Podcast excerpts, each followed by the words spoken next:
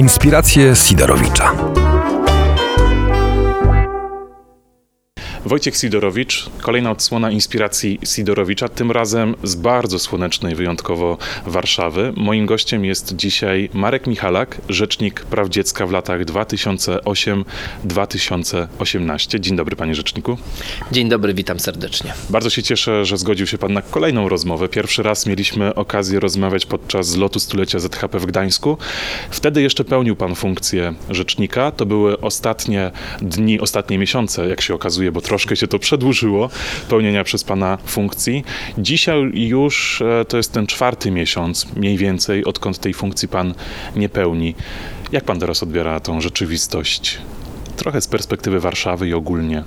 No muszę powiedzieć, że świat trochę inaczej wygląda, kiedy patrzy się z, z, z perspektywy pozaurzędowej, ale, e, ale e, sprawy, które, które, które do mnie docierają, które też widzę, e,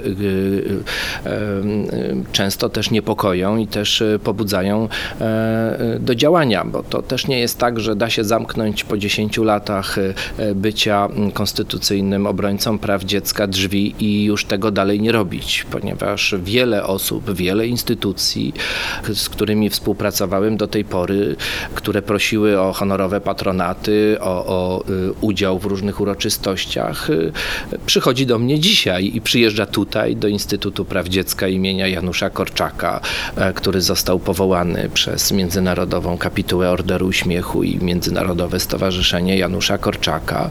A więc y, rozmawiamy, debatujemy, planujemy, podejmujemy e, mm, kolejne działania e, cieszy to, że, że, że ten ruch społeczny ludzi, dla których dzieci, dzieciństwo, prawa dziecka, e, myśl korczakowska są ważne, że jest ruchem trwałym, że to, to, to nie był tylko jakiś tam czas, epizod, tylko to się dzieje, bo to jest bardzo ważne, żeby się rozwijać, bo przyszłość jest w edukacji. A jak z dzieciakami jest teraz od tych kilku miesięcy? Coś pan uważa, że coś się zmieniło? Czy się zmieniło. Znaczy, myślę, że y, to jest też ten, y, ten czas, kiedy dzieją się różne rzeczy, y, ważne, trudne e, rzeczy w życiu e, młodych ludzi, tak? Bo przecież były przekazy dotyczące e, prób zmian ustawy o przeciwdziałaniu przemocy w rodzinie, bardzo ważne, niepokojące. No a w chwili obecnej jesteśmy no, w trakcie działań podjętych przez środowisko nauczycielskie. Trwa strajk, e, który ma e, w ostateczności pozwolić e, obronić godność ludzi, którzy na co dzień uczą, edukują, pomagają młodym ludziom, ale w tym także biorą udział uczniowie, uczennice, osoby, które na co dzień są podstawą, fundamentem szkoły, placówki. Wiem, że nie do końca zręcznie jest jeszcze panu mówić, e, oceniać e, pracę nowego rzecznika e, praw dziecka, pana Mikołaja Pawlaka. Jednak ja kilka dni temu słyszałem wywiad z nim u Roberta Mazurka w RMF-ie, w którym właśnie to wywiadzie pan rzecznik powiedział, że strajk nauczycieli, w którym teraz jesteśmy, to jest właśnie łamanie praw dziecka i zgodzi się pan z tym? Czy ja nie oceniam i, i, i, staram się tego nie robić. Y, y, mój następca ma swój czas, y, w którym mm, realizuje zadania narzucone przez ustawę, konwencję o prawach dziecka i Konstytucję Rzeczypospolitej Polskiej. E, każdy, e, każda forma protestu e, mm, nachodzi na y, y, y, prawa człowiecze, e, kiedy, ale też trzeba patrzeć w szerszym kontekście. Kiedy bronimy praw człowieka, musimy podejmować działania, e, które pozwolą na trwałe e, stworzyć właściwy system. Sytuacja dzisiejsza w naszej rzeczywistości nie jest właściwa. Wręcz trzeba powiedzieć, ona jest nienormalna. Ludzie, którzy, którym powierzamy największe dobro, e, najważniejsze osoby, jakie, e, jakie są w naszym otoczeniu, dzieci, ci ludzie e, zarabiają prawie jakby byli na zasiłku dla bezrobotnych, tak? Mają bardzo zaburzone no, swoją egzystencję, swoje codzienne życie czy oni mogą ze spokojną głową, ze spokojnym e, e, e, sumieniem e, podchodzić codziennie do swojej pracy. E, I oczywiście misja jest czymś bardzo ważnym, ale czy misją na, nakarmią swoje własne dzieci? E, czy można zajmować się powierzonymi dziećmi właściwie, kiedy swoim własnym, domowym nie zabezpiecza się y, tego minimum, które powinno być zabezpieczone? To jest wiele Y, wiele pytań, tak? I, y, i z jednej strony y, demonstracja wchodzi na płaszczyznę praw drugiego człowieka, w tym wypadku e, praw dziecka. Ale jeśli mamy oczekiwać e, zahamowanie tego, e, rozwiązanie tego problemu, to musimy oczekiwać od rządu, od parlamentu, od osób, które podejmują i mogą podjąć decyzje. I warto jest tutaj wrócić do takiego dokumentu, najważniejszego na świecie, a w Polsce wymyślonego i projektowanego, który nazywa się Konwencją o prawach dziecka. Przed kim zapisy konwencji E, bronią e, dzieci, chronią ich praw. E, tam mówimy państwa strony. Te zapisy nie bronią przed rodzicami, nie bronią przed osobami fizycznymi, bronią przed instytucjami, przed, przed osobami reprezentującymi instytucje w imieniu danego państwa. Więc kiedy chcemy chronić dzieci, powołujmy się na artykuły Konwencji o prawach dziecka w relacji dziecko państwo, czyli rząd, parlament. Czyli prawa dziecka nigdy nie będą respektowane. Może nie nigdy, ale na pewno nie będą, jeżeli nauczyciele nie będą mieli godnego życia zapewnionego. W szerszym kontekście musimy widzieć, że nauczyciele e, e, wymagają pomocy e, e, władzy państwowej e, i że bo to jest tylko element, to też miejmy świadomość, te pensje nie rozwiążą wszystkiego. One pozwolą nie odchodzić z tego zawodu najlepszym, bo dzisiaj mamy bardzo złą sytuację.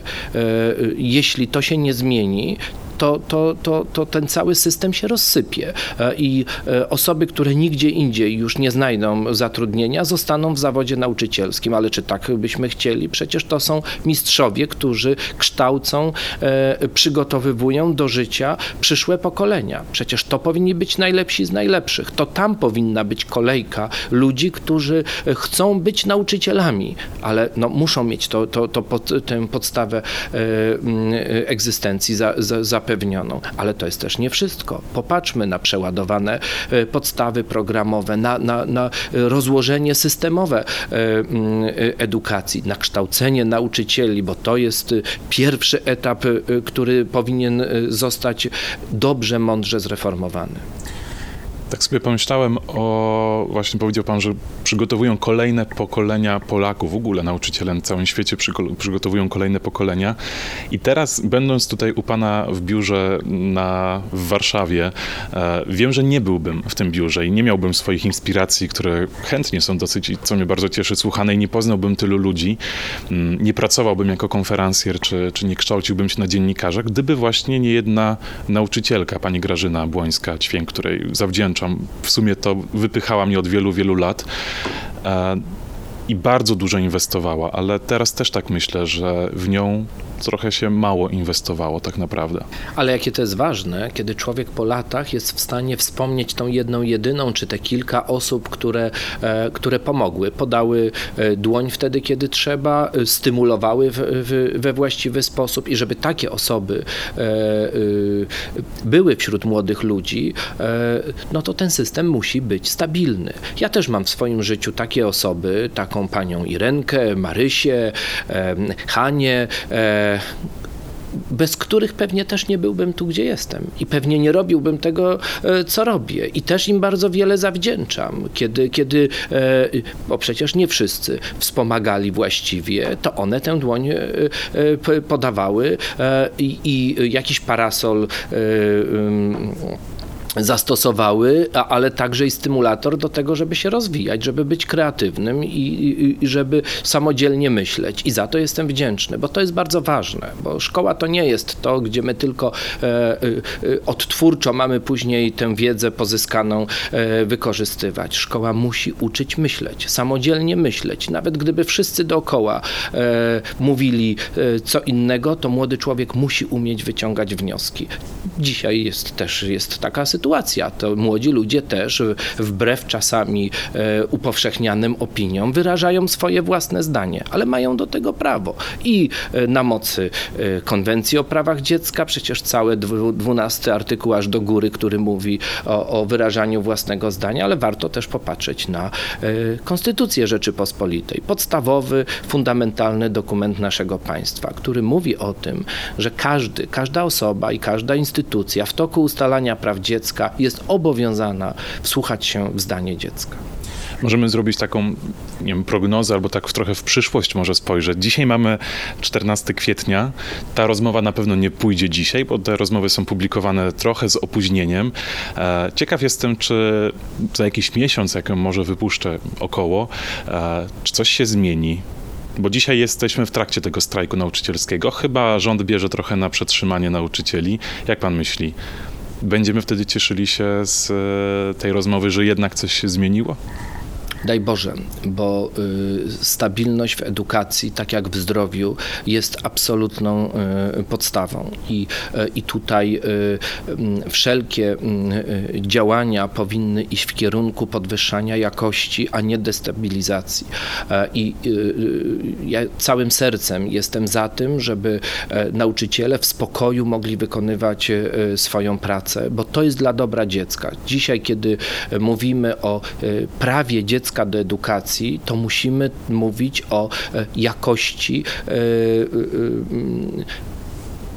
osób, które, które to prawo będą realizowały, tak? To musi się przekładać na satysfakcję, to musi się przekładać na wysokie kompetencje. Zmieni się coś? Jak pan myśli? Coś, czy nauczyciele zostaną spełnione ich postulaty? Znaczy, wróżką nie jestem, tak, i nawet nie aspiruję. Y, y, życzyłbym tego y, i to nie tylko sobie, ale przede wszystkim polskim uczniom, uczennicom, żeby e, mogli zgodnie z e, planem rocznym roku szkolnego uczęszczać do szkoły, zdawać egzaminy e, i widzieć pełnych pasji, usatysfakcjonowanych swoich nauczycieli, nauczycielki, bo to jest bardzo istotne, żeby jedna i druga druga strona e, miała poczucie dobrze spełnionego e, e, obowiązku, który może być przyjemnością, kiedy, kiedy to wszystko będzie dobrze uregulowane. I w tym miejscu jeszcze warto zauważyć, bo uczniowie, oczywiście fundament, nauczyciele, osoby organizujące ten system, ale w tym wszystkim są także rodzice, tak? bo szkoła to są takie trzy ciała. I ci rodzice też obserwują, podejmują aktywności, działania, wspierają E, też mają prawo do tego, żeby mieć poczucie e, spokoju, że powierzają swoje największe dobro, swoje y, y, dzieci osobom, które nie zawiodą, które swoją wiedzę wykorzystają w sposób maksymalnie dobry dla tego młodego człowieka. Też wróżką nie jestem, jednak ja troszkę bardziej chyba sceptycznie patrzę do tego i, i, bardziej kategorycznie, że chyba niewiele się uda zdziałać. Zobaczymy w takim razie po, po publikacji tej rozmowy. Znaczy, gdyby się nie udało, byłoby bardzo źle, tak? Bo to nie rozwiąże problemu dzisiaj i to destabilizuje na przyszłość, więc y, y miejmy świadomość, że e, w tej sytuacji y, y, jedyne właściwe działanie to jest y, podjęcie rzetelnych, uczciwych, rozmów ze środowiskiem, y, które y, odpowiada wprost za edukację, za, za, za, za to pozadomowe wychowanie najmłodszych obywateli naszego kraju. To jest ogromna odpowiedzialność. Znaczy lekceważenie tego środowiska to jest, uważam, naruszanie polskiej racji stanu. To jest działanie na szkodę państwa polskiego. Zostawmy teraz temat nauczycieli, tych dosyć trudnych e, rzeczy. Miejmy nadzieję, że w jakiś sposób się to rozwiąże. A wróćmy do Pana jako rzecznika.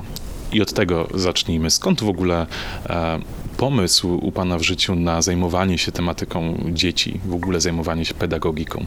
No, myślę, że pomysł jak, y, na to, żeby być rzecznikiem. Do tego nie, dojdziemy nie, za chwilkę. To nie był mój pomysł, tylko e, parlamentu, ale faktycznie prawa dziecka mnie interesują praktycznie od czasu, kiedy sam e, e, byłem dzieckiem. E, myślę, że, że, że to jest kwestia wychowania, to jest dom i to są moi e, e, pedagodzy, którzy, którzy mnie otaczali i pozwolili mi poczuć się człowiekiem, poczuć własną e, godność, wartość, wzbudzić takie demokratyczne myślenie o codzienności, poczuć wolność. Uważa Pan, że za dziecka miał Pan respektowane swoje prawa jako dziecko? Ale różnie to było. To też proszę zobaczyć, że ja żyłem, y, moje dzieciństwo to były lata 70., 80. To jeszcze nie było konwencji, to jeszcze nie y, myślano o tym, żeby e, e, młody człowiek y, był podmiotem e, którego prawa są wszystkie respektowane. I oczywiście różnie było. To chociażby jedno z bardziej powszechnych powiedzeń tamtych czasów, to dzieci i ryby głosu nie mają. Tak? Dzisiaj ono jest już raczej tak archaicznie powtarzane, ale, ale wówczas na porządku dziennym. Więc to, to była inna rzeczywistość i o pewne rzeczy trzeba było się upominać. Upominali się e, wielcy tego, tego świata, nasi e, e, po, powołując się na, na, na myśl Janusza Korczaka, bo, bo niewątpliwie on jest tutaj fundamentem i pionierem w, w prawach dziecka, ale to była wtedy profesor Maria Łopatkowa, profesor Jadwiga Bińczycka, profesor Bibiana Mosakowska. To są te osoby, które prawa dziecka wyprowadzały na odpowiedni poziom. To, to, to jest działalność organizacji pozarządowych, które już e, po odzyskaniu e, wolności e, rosły jak, jak, jak grzyby po deszczu i równolegle podejmowały szereg różnych działań. Działań na rzecz demokratyzacji naszego życia, naszego państwa, ale w tym wszystkim na szczęście także demokratyzacji młodych ludzi. To te sławne, sławne powiedzenie, które profesor Bińczycka powiedziała, że kiedyś przyszedł czas emancypacji kobiet, jeszcze wcześniej zniesiono niewolnictwo, no i przyszedł czas na e, e, podniesienie e, roli czy, czy, czy znaczenia dziecka w społeczeństwie. Tak sobie przypomniałem teraz, jak pan powiedział o tym, że dzieci i ryby głosu nie mają.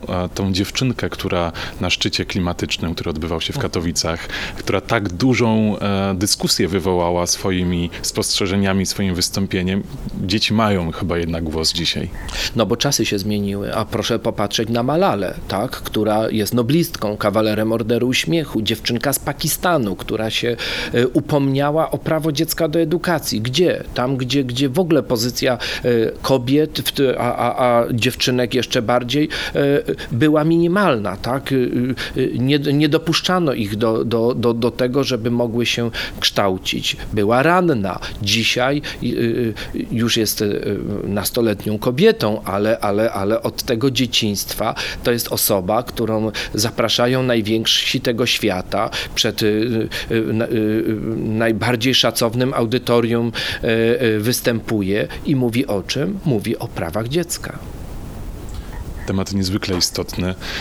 Myśli pan, że teraz w Polsce mamy lepszą sytuację po pana, mm, nie mogę powiedzieć rządzeniu, ale sprawowaniu tej funkcji, tego głosu dla dzieci? Zmieniła się sytuacja? Znaczy ja myślę, że to jest dekada w ogóle wielu zmian y, prawodzieckowych na tej płaszczyźnie. E, to jest ten czas, kiedy udało nam się wprowadzić e, całkowity zakaz stosowania kar cielesnych wobec dzieci, e, co wcześniej nawet ciężko było w dyskursie publicznym utrzymać na odpowiednim poziomie. Ale dlaczego?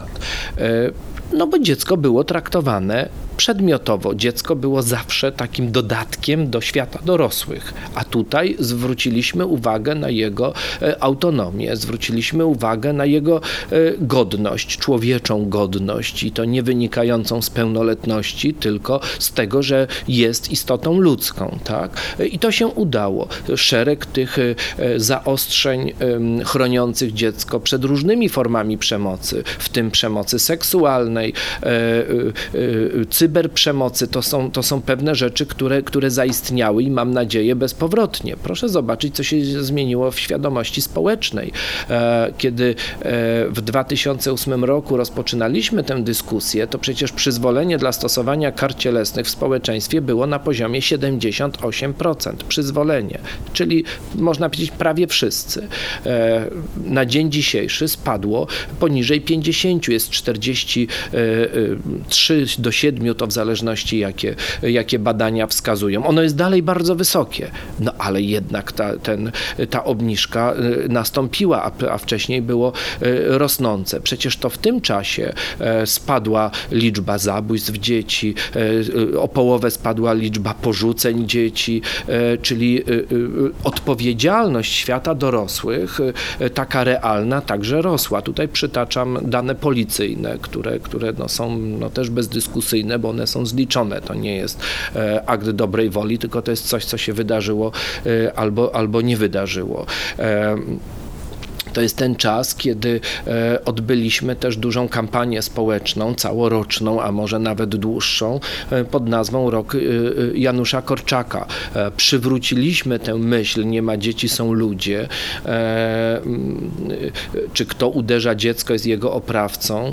Przywróciliśmy do, do naszej codzienności i, i myślę, że wielu z nas, poddając refleksji te, te, te, te pewne informacje, informacje z badań czy, czy e, e, przytoczeń e, ważnych, mądrych ludzi, zmieniło swoje nastawienie, zmieniło swoje postępowanie.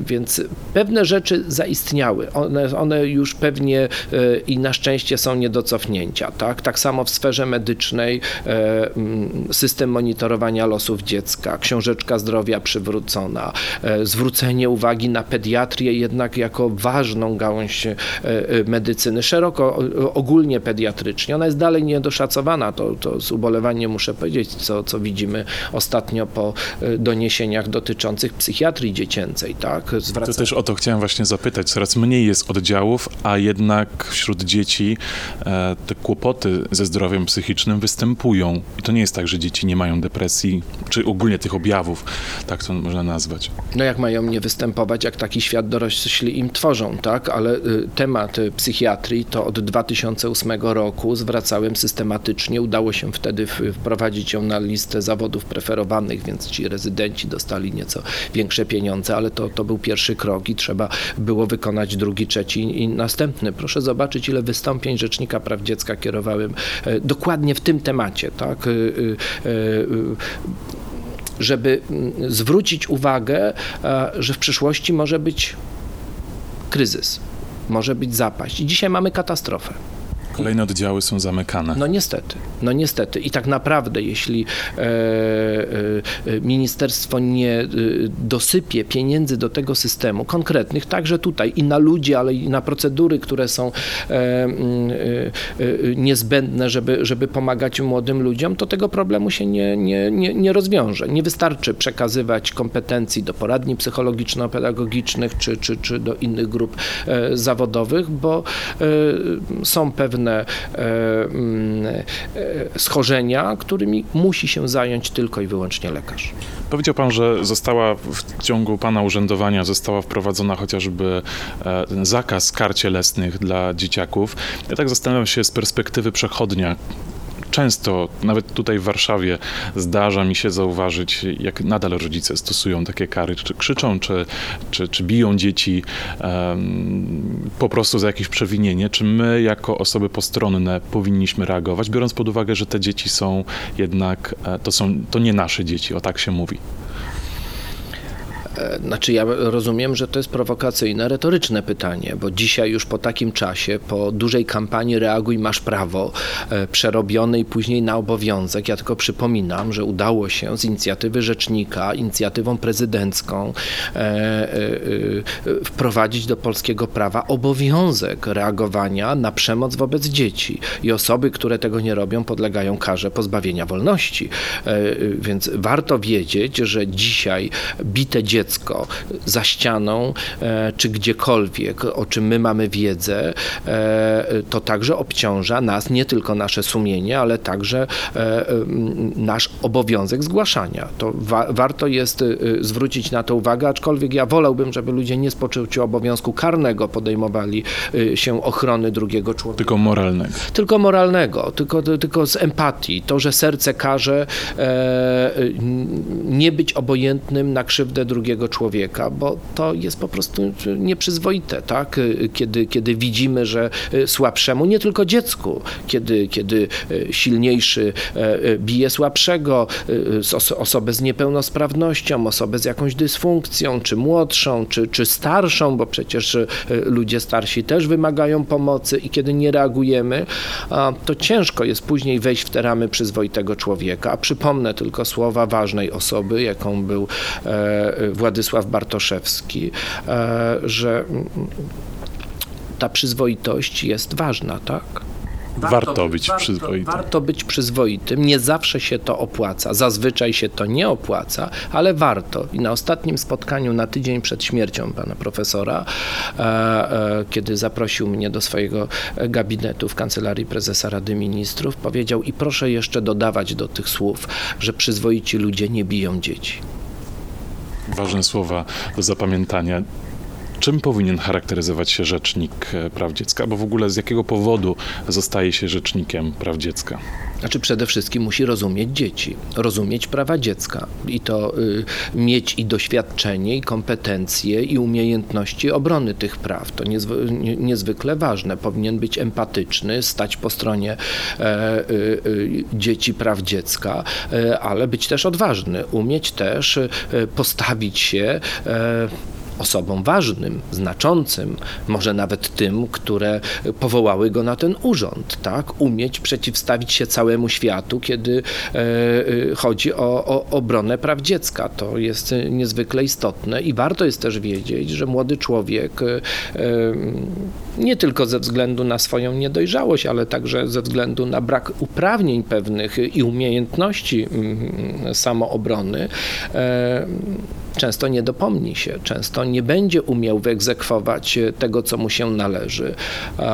A im młodszy, tym bardziej będzie płakał w ukryciu, e, jeśli e, nie będzie miał możliwości uzyskania tej pomocy. No i tu potrzebny jest rzecznik, dlatego dziecięcy telefon zaufania, który w 2008 roku powołałem i przez całą moją kadencję dzwonił od rana do wieczora non-stop i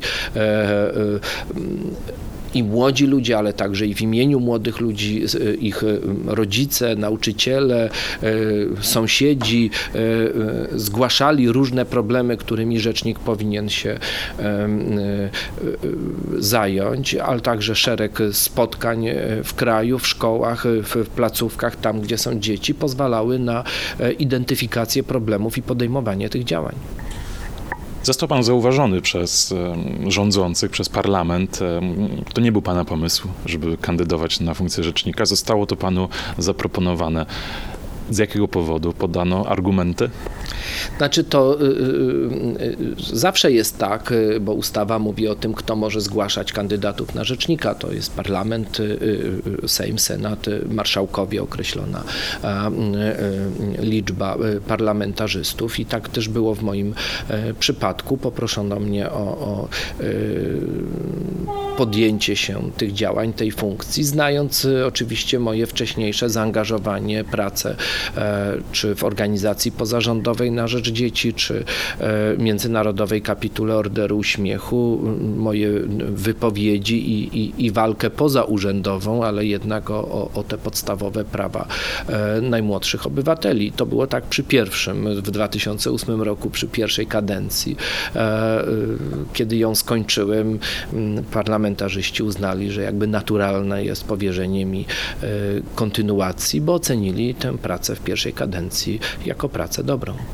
Tak zapytam jeszcze przewrotnie, nie wiem czy to pytanie się panu spodoba, no ale nie zawsze wszystkie pytania się podobają.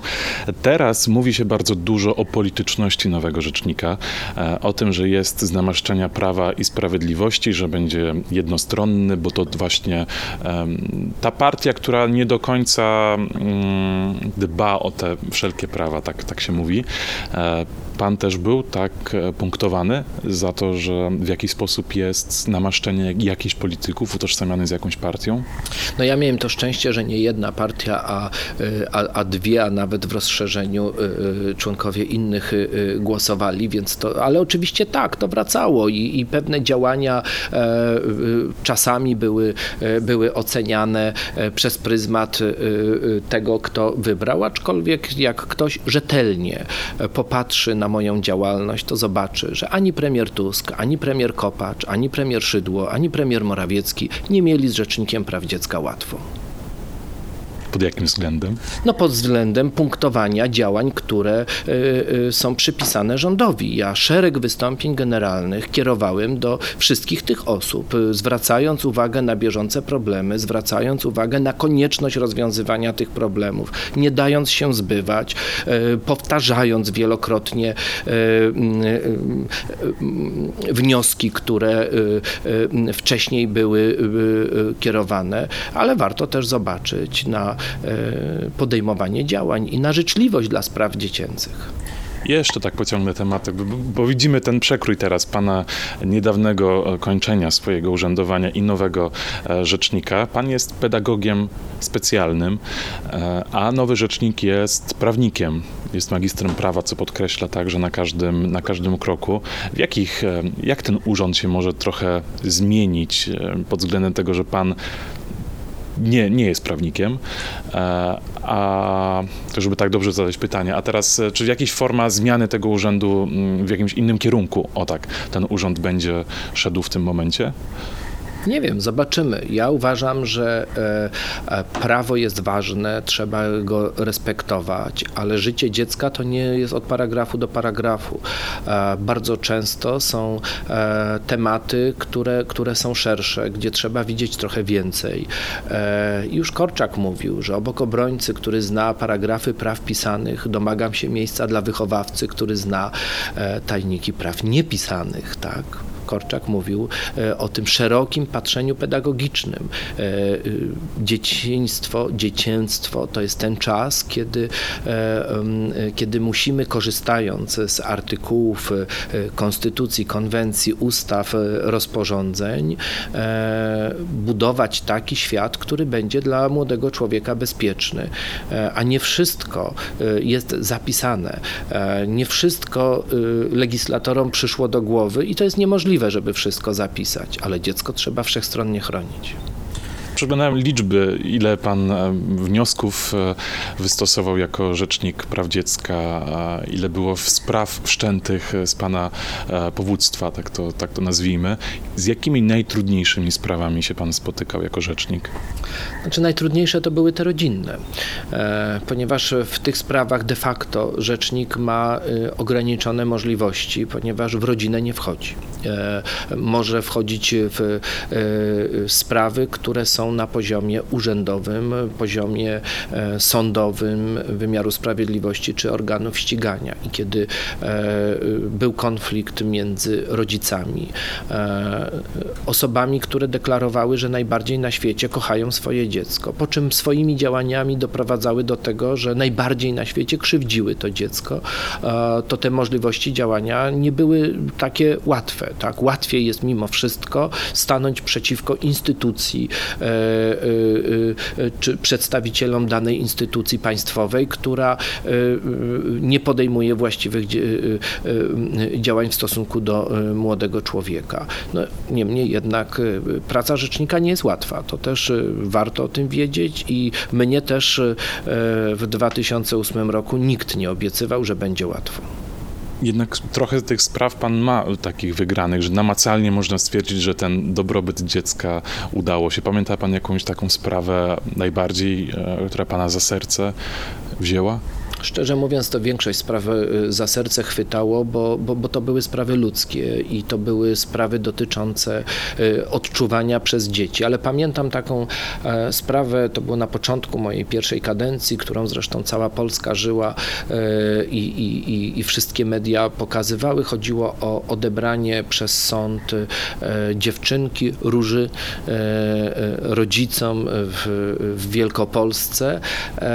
Ja uznałem wtedy, że mm, te powody do odebrania mm, nie przekonują mnie, że prawa dziecka tu zostały zabezpieczone. Wręcz uznałem, że sąd naruszył e, prawa dziecka, stanąłem po stronie e, dziecka, ale w tym wypadku było to też zbieżne z, e, ze stanowiskiem rodziców i po prawie dwóch miesiącach bardzo intensywnego e, e, działania, włącznie z moimi wizytami tam na miejscu. Tę sprawę żeśmy e, wygrali. Mała Róża z rodziny zastępczej, bardzo dobrej zresztą rodziny zastępczej, ale dla każdego innego dziecka, które potrzebuje. Ona nie potrzebowała, ona miała kochającą mamę i kochającego tatę. Wróciła do swojego rodzeństwa, do swoich rodziców i pamiętam, kto zainicjował tę sprawę, bo to też jest jest y, chyba ważne w kontekście tego, ile może młody człowiek. Do mnie e, e, taki list w formie laurki z myszką Miki na y, przedzie napisało rodzeństwo, trójka rodzeństwa róży, że proszą, y, żeby ich siostrzyczka wróciła do nich, do domu. Zresztą mam ten, ten list jako taki, taki, takie coś bardzo symboliczne, ważne. I to się wtedy udało, ale to też pokazało, jak ważne jest y, umocowanie procesowe Rzecznika Praw Dziecka. Ono wcześniej przed 2008 roku nie miało miejsca, bo w ustawie nie było tych, tych, tych zapisów, y, y, a tutaj pokazało, że ten urząd może no, uratować życie tego, tego, tego młodego człowieka, który gdyby nie wrócił do swoich rodziców, byłby zawsze e, e, z dala od swoich e, korzeni. Ciekawostką jest, że pan może występować jako pełnomocnik, jako obrońca, jeżeli się nie mylę. Znaczy mogłem, tak, mogłem jako Tak, rzecznik. to wtedy. Tak, tak, rzecznik ma na mm, sali sądowej uprawnienia procesowe, tak jak w ustawie jest napisane, równe prokuratorowi, aczkolwiek ja zawsze tłumaczyłem, że to są uprawnienia obrońcy dużo lepiej to brzmi. Aż, e, widzę, że pan się uśmiecha, mi też trudno uśmiech ukryć, e, słuchając tej historii róży, więc teraz chyba dobrze byłoby przejść do tematu uśmiechu, coś, co jest bardzo obecne w pana życiu, czyli order uśmiechu. Czym to jest? Dlaczego to powstało? No, Order Uśmiechu myślę, że jest y, takim pierwszą realizacją mm, testamentu Janusza Korczaka. Janusz Korczak nie tylko mówił, że kiedy śmieje się dziecko, śmieje się cały świat, ale mówił, że dziecko ma prawo do wyrażania własnego zdania. I chyba jest prekursorem e, tej tezy, która później była wpisana w deklaracjach, wreszcie w konwencji, ale w 50 lat temu ponad powstał też Order Uśmiechu. Wy, e, wy, wymyślony e, czy, wymuszony wręcz e, przez dziewięcioletnie dziecko, e, które złapało za rękę e, Wandę Chotomską, kiedy odwiedzała młodych pacjentów tutaj pod Warszawą w Konstancinie w ośrodku rehabilitacyjnym i ten chłopiec wtedy powiedział, pani Wando, ja chciałbym odznaczyć orderem uśmiechu Jacusia. Jacuś to była jedna z kukiełek w Dobranocce, jedynie wtedy puszczanej dzieciom, więc wszystkie ją oglądały. E, I pewnie by to się e, rozeszło po kościach, gdyby nie e, wywiad Wandy Chotomskiej dla Kuriera Polskiego, gdzie opowiadała o różnych ciekawych rzeczach, które ją spotkały na przestrzeni pięciu lat tej Dobranocki. Ona pisała teksty dla tych dwóch kukiełek, dla Jacka i Agatki. I dziennikarze wówczas pochylili się nad nad, nad tym dziecięcą inicjatywą, tym pomysłem szerzej, stwierdzili, a może to jest głos młodych ludzi e, e, wyrażony przez tego chłopca, które, którzy chcieliby e, mieć własne odznaczenie i je przyznawać. I zapytano młodych ludzi. Ogłoszono konkurs.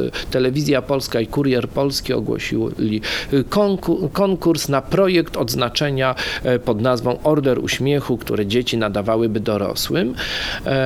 I dzieci wtedy odpowiedziały bardzo mm, żywo, ponieważ ponad 40 tysięcy dzieci przesłało swoje projekty tych uśmiechniętych, znaczy wygrane uśmiechnięte słoneczko, ale różnych. I przede wszystkim ten uśmiech się przejawiał, ale to były i autoportrety, i kwiatki, i auto, i, i te, i malunki mam, babci, piesków, kotków, wszystko to, co się dzieciom dobrze kojarzy. Ale trzy czwarte tych projektów, jak zauważył Szymon Kobyliński, który był wtedy szefem jury y, oceniającego ten konkurs, trzy czwarte to były uśmiechnięte słoneczka. I tak wygrał projekt innej dziewięciolatki z Głuchołaz na Opolszczyźnie, Ewy Chrobak i do dnia dzisiejszego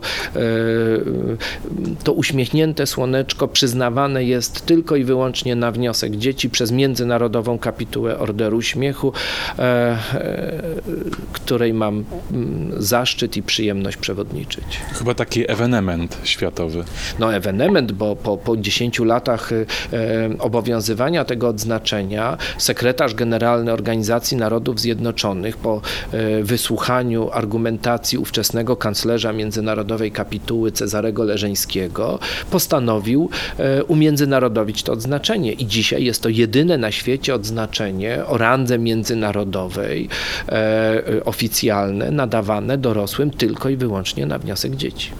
Komu zostanie w najbliższym czasie przyznane? Może pan zdradzić? Znaczy zdradzić nigdy nie mogę, bo to y, decyzję podejmuje kapituła i do, do, do czasu jej oficjalnego ogłoszenia ona jest poufna, więc y, y, tego nie mogę powiedzieć, ale mogę powiedzieć, kto dostał, tak? bo w tym roku będą wręczone ordery, które już niedawno zostały przyznane i to jest między innymi ukochani przez, przez dzieci pisarze tacy jak Grzegorz Kazdepkę, Anna Czerwińska-Rydel czy Ewa Chotomska, córka Wandy Chotomskiej, że to drugi raz w historii orderu y, y, będzie miało miejsce y, wręczenie orderu dla córki swojej mamy, która także była kawalerem Orderu Uśmiechu.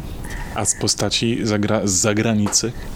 Z zagranicy Marta Santos Pais z Nowego Jorku, e, z ONZ-u, e, osoba niezwykle zasłużona dla, e, dla praw dziecka, ale także dwie panie zaangażowane w międzynarodowy ruch korczakowski, jedna z Rosji, a druga z Ukrainy, także na wniosek dzieci i rosyjskich, i ukraińskich zostały zaakceptowane do grona kawalerów Orderu Śmiechów Pedagogicznych to się nazywa. E, dzieci wprowadzają je na arenę kawalerów Orderu Uśmiechu. Elitarną arenę, bo przez te 50 e, prawie e, ponad lat tych osób wprowadzonych przez dzieci jest troszkę więcej jak tysiąc. Więc jak policzymy sobie na każdy rok, to jest naprawdę niewiele. Ostatnie pytanie. Co pan planuje teraz, po tych 10 latach walki o prawa dziecka jako rzecznik? Co dalej? Znaczy ja jestem i w, i w, tym temacie y, na pewno będę y, działał. Mam nadzieję. Y, mobilizują mnie do tego sami młodzi ludzie, całe grono moich młodzieżowych doradców, którzy ze mną pracowali przez ostatnie lata, wspierając moje działania rzecznikowskie. Dzisiaj są także ze mną i także, także współpracujemy. Stąd też Instytut Praw Dziecka, stąd też te działania na mm, arenie korczakowskiej i krajowe, i e, międzynarodowe. E, e, na pewno mm,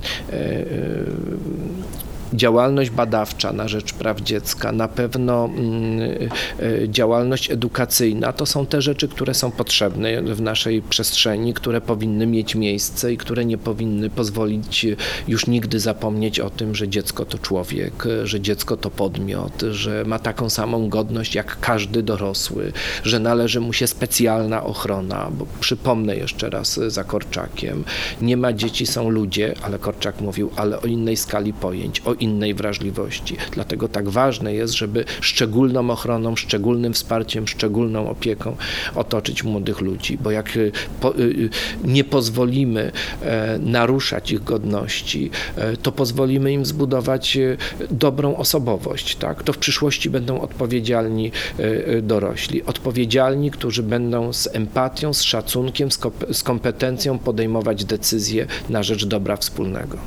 Panie Rzeczniku, serdecznie dziękuję za rozmowę. Nagrywaliśmy z dzielnicy Wawer. Koniec świata, jak dla mnie. Godzinę ponad tutaj tłukłem się komunikacją do Pana. Marek Michalak, Rzecznik Praw Dziecka w latach 2008-2018, kanclerz kapituły Orderu Uśmiechu, pedagog, wielki przyjaciel także harcerstwa, które pozwoliło mi z Panem się poznać. Bardzo dziękuję za inspirującą rozmowę. Dziękuję bardzo. Jeszcze tylko uzupełnię, że tutaj y, dzielnica jest Wawer, ale jesteśmy konkretnie w radości i tej radości życzę wszystkim e, na co dzień, takiej od serca e, e, spełnionej, e, e, żeby spływała e, z dorosłych na dzieci, a z dzieci na dorosłych. Wszystkiego dobrego, dziękuję. Inspiracje Sidorowicza.